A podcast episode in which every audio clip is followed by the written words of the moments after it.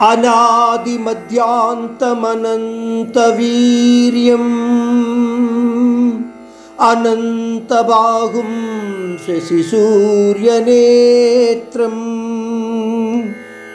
पश्यामि त्वां दीप्तहुतासवक्त्रम्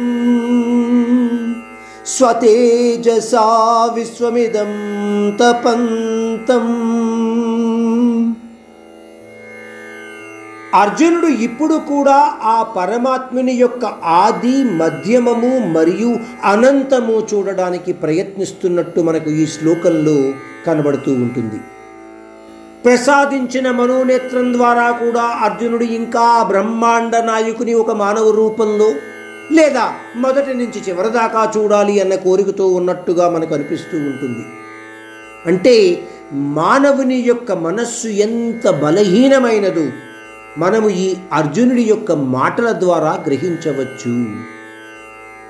అంటున్నాడు నేను నీ యొక్క అతీతమైన శక్తిని అంతములేని చేతులను నీ కళ్ళ రూపంలో సూర్యుడిని చంద్రుడిని చూస్తున్నాను.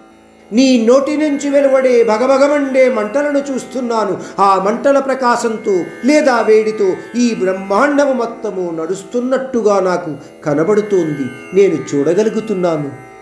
దీనిని మనము అంటే ఈ బ్రహ్మాండము మొత్తము కూడా ఆ భగభగమండే మంటల ప్రకాశంతో నడుస్తున్నట్టుగా చూడగలుగుతున్నాను అని అన్నాడు చూడండి అర్జునుడు.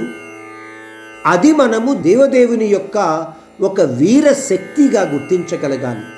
మహాశక్తిగా మనము గ్రహించగలగాలి. ఈ విశ్వము యొక్క యజ్ఞోపేత రూపమైన కర్మ విధాన ప్రక్రియగా గుర్తించగలగాలి.